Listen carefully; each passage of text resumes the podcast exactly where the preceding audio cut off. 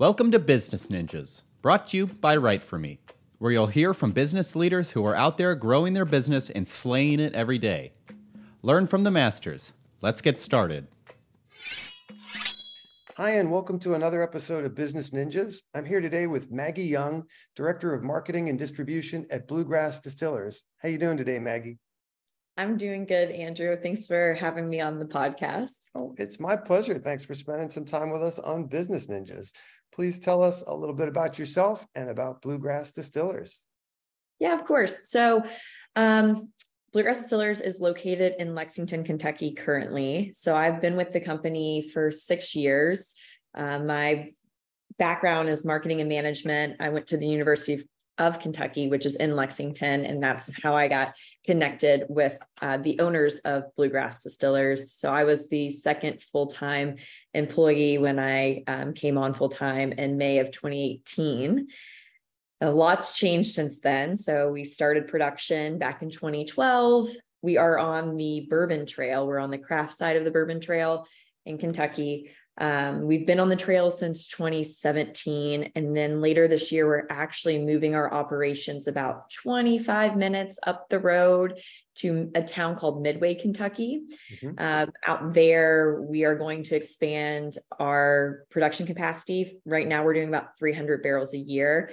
Out there, we'll be able to do 30,000 barrels a year. We also grow our own grain out there. Our visitor center and gift shop is going to be way bigger than what we have currently. So we'll be able to host more visitors on the Bourbon Trail and do a lot more. So yeah, we've been around for quite some time, kind of got in before the craft bourbon trend really took off, and now we're making this big jump. So there's a lot happening at Bluegrass.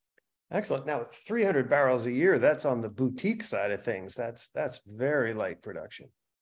Yes. Yeah. So we, and 300 is a number that we hit last year. So when we first started, some years it was less than 100, some years it was, 150. So the numbers would fluctuate. That had to do, with equipment and staffing.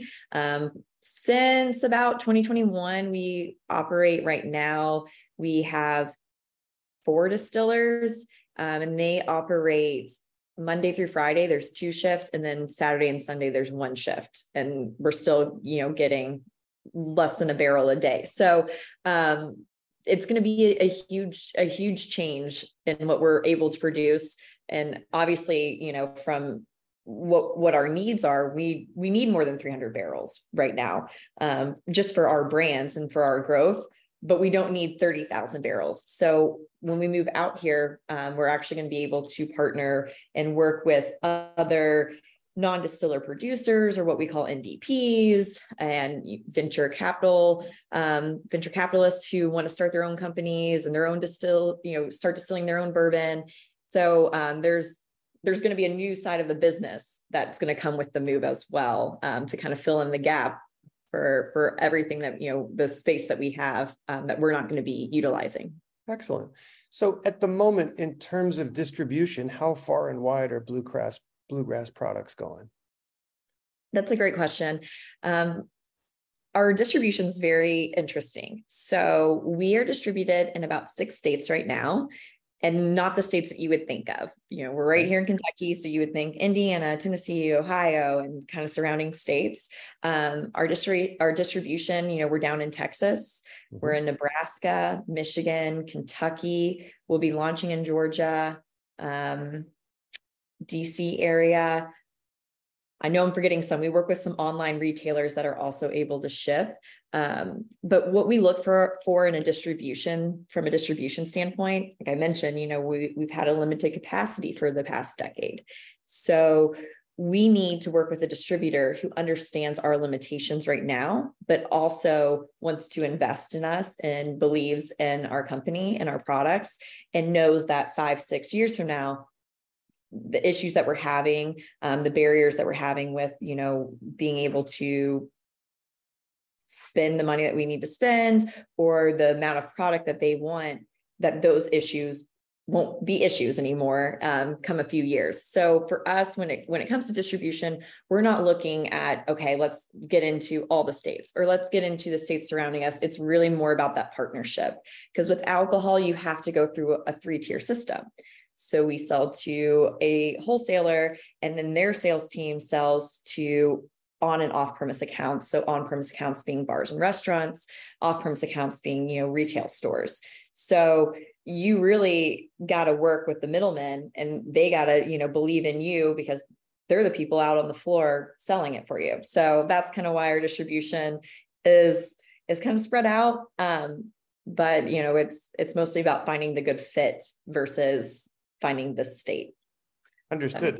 You live in a land of compliance that varies wildly state by state. Yes. Okay.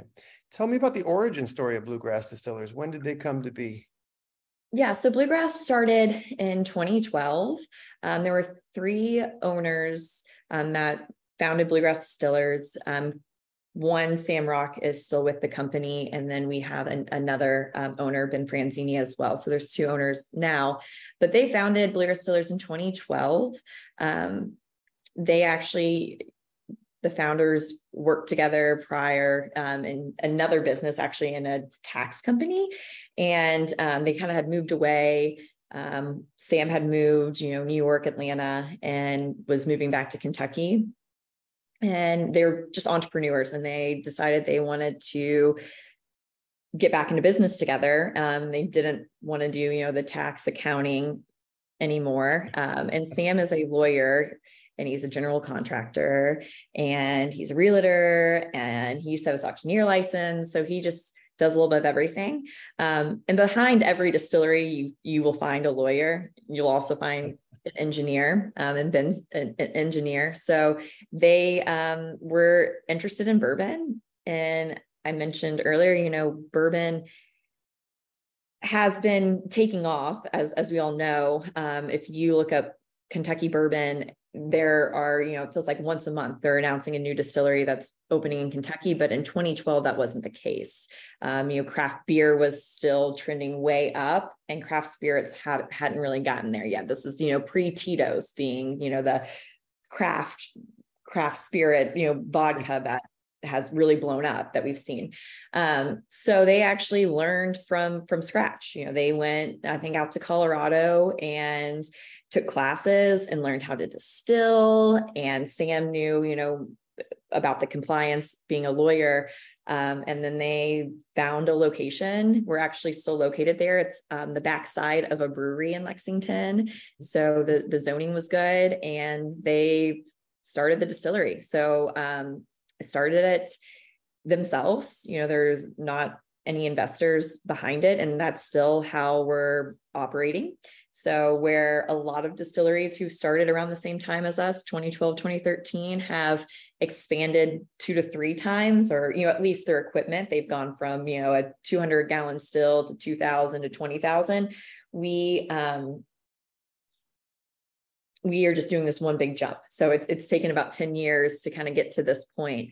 But yeah, they just had interest in bourbon, and they were from Kentucky. And if you ask anyone in the world, or anyone who knows what Kentucky is, what we're known for, it's horse racing and bourbon.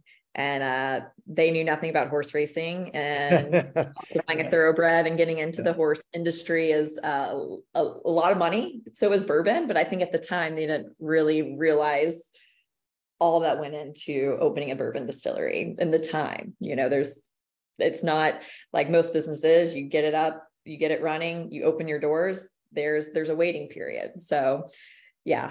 Nobody likes 6-month-old bourbon. You got some time before you can open your doors. So as accountants, they went from consuming bourbon to now distilling it. That's an interesting path. Right. You know, my personal experience that sort of might educate some people into the bourbon explosion is 15 years ago, I was a single malt drinker, and the cost of single malts in the United States has probably tripled in that period of time. The Japanese bought up Macallan and Highland Park and companies like that, and started throttling distribution in the States. And the price of single malts got cost prohibitive. That's how I started to discover single barrel bourbons and boutique bourbons, because it represented an incredible value in the product. So I got a feeling that that timing isn't just a coincidence. But hey, it's played into your hands, and here you are about to expand 100-fold, right? From 300 barrels a year to 30,000. That's quite an undertaking. Mm-hmm. What makes bluegrass stand out from its competition? So bluegrass, kind of going back to what I was just discussing, like when we first started, there weren't a lot of craft distilleries. There was the craft bourbon trail and there was the bourbon trail. And you could do the craft bourbon trail in a weekend, maybe 4 or 5 days if you're going to space it out. And same with the bourbon trail.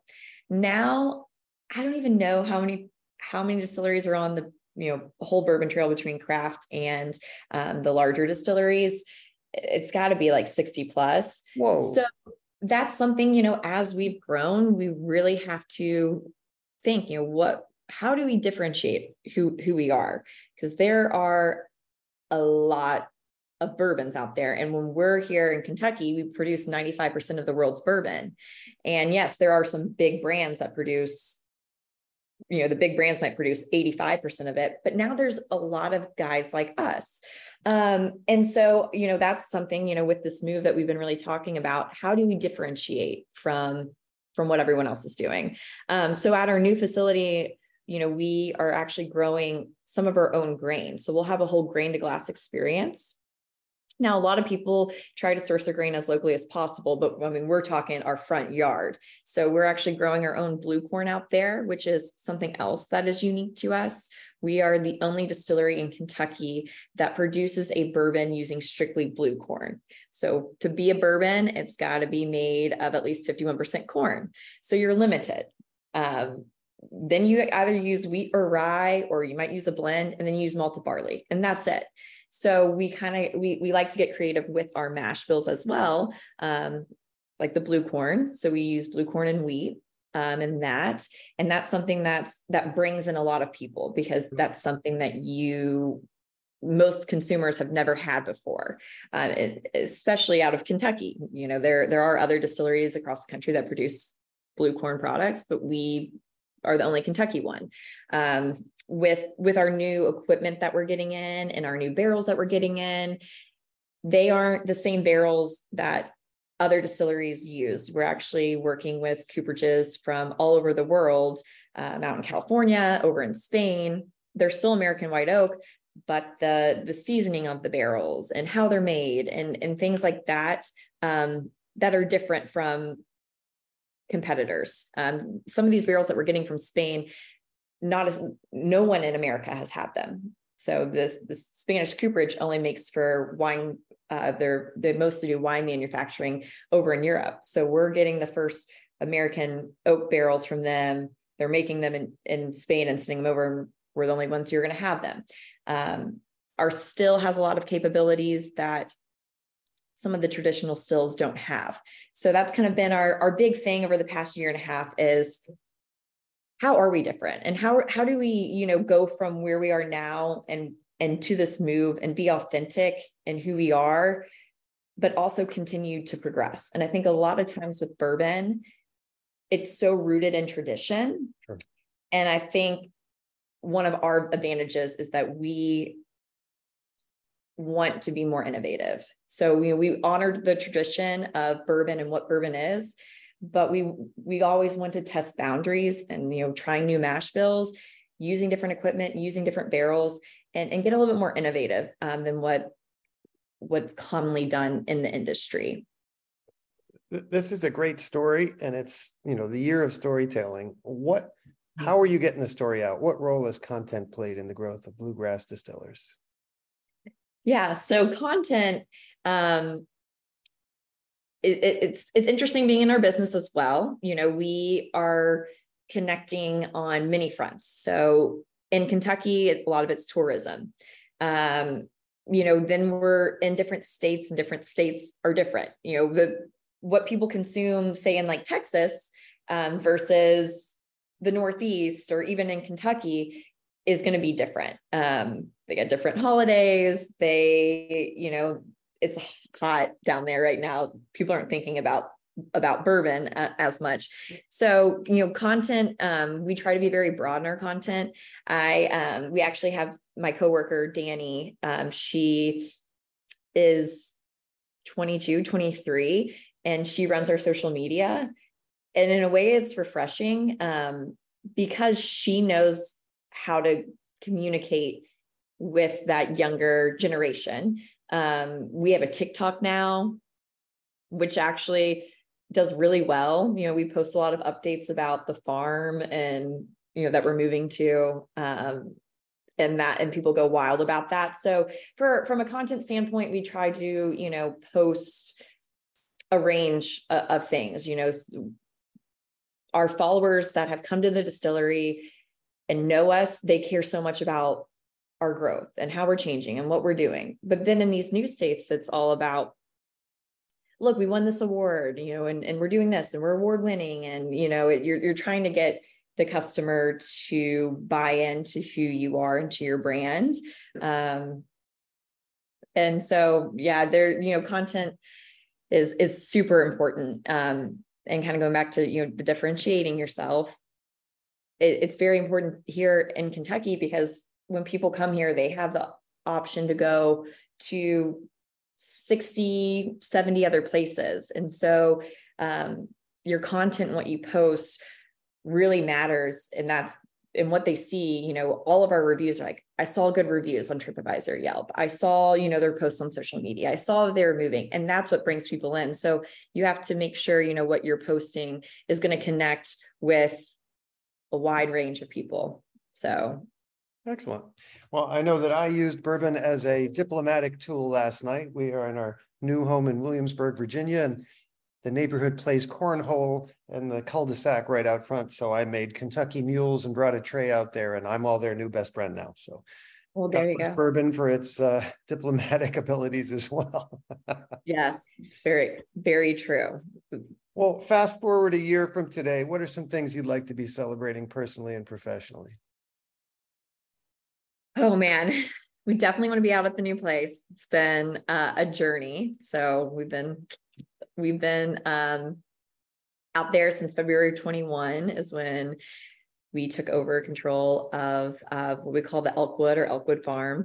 And so hopefully a year from now, everything's done. It's going to be a phased move. So hopefully this time next summer, we're fully up and running, operational. We've worked out the kinks. There's always going to be kinks when you move and you have visitors out there, you know, with directing traffic or what tours or people are more interested in. So my hope for Bluegrass is by this time next year, we're fully out at our new location in Midway and have kind of worked through most of the kinks. And, you know, professionally too, just, I don't know. I know, but I don't know. It's like, my job is always changing and evolving, and I love that about it. But I do hope in a year to kind of be able to focus in more on certain things that I do versus almost like everything, you know. Right now I'm like, hey, I'll come out and paint these bars if that's going to make us move fast. So I might be a painter right now. And I really hope a year from now, you know, I'm able to focus a lot more on the brand and then building the brand. And I do that a lot, but you know, once we're out there, I really hope that I can kind of turn my focus back to what I'm more passionate about, with Bluegrass. But I'm learning a whole lot with this move. So I don't take that for granted, but, professionally, I would like to be able to spend all of my energy on Bluegrass and the growth of our products. As you expand your production 100-fold, I would assume that a lot of those hats that you've had to wear for the last few years would belong to some new people, and you get to be just the director of marketing and distribution, right? Right. Yeah. It's a very broad title. So as we've talked, you've learned there's a lot that goes into distribution, obviously with marketing too. It's not, you know, we're not just marketing to the tourists. We're also marketing to every state that we're in and individuals. And we're also in the, you know, wholesaling business of, we're going to fill barrels for people. We're going to help build brands for people. So we're bringing in new customers on that side too. So the marketing has also become very, very general. So it's it's fun, but yeah, it's hopefully get to focus more on that. Excellent. Well, please tell everyone what your URL is, where they can find Bluegrass Distillers, and what social media outlets you're using these days as well. Of course. So our website is bluegrassdistillers.com. You can also find us on Facebook at Bluegrass Distillers, Instagram at Bluegrass Distillers, and TikTok. If you are on TikTok, we mostly just post updates on the farm out there, some fun videos. So that's also at Bluegrass Distillers. And you'll be able to follow along on our move and our transition on the website too, that bluegrassdistillers.com. You can go to the tab distribution and you can see the states that we're distributed in. And there's also some online retailers that we work with that can ship to most states. I think both between the two of them, they cover about 48 states. So yeah, check us out, give us a try, follow along. Excellent. Maggie Young, thank you for spending some time with me today here on Business Ninjas. I wish you and yours and Bluegrass Distillers all the best in your exponential growth as it comes to be in the near future. Yeah, thank you, Andrew. I've enjoyed it. My pleasure. Hey, are you a business ninja? Want to be interviewed like this? Give us a shout. Go to www.writeforme.io, writeforme.io. And schedule a time to meet with us, and we'll make it happen. Keep slaying it, y'all.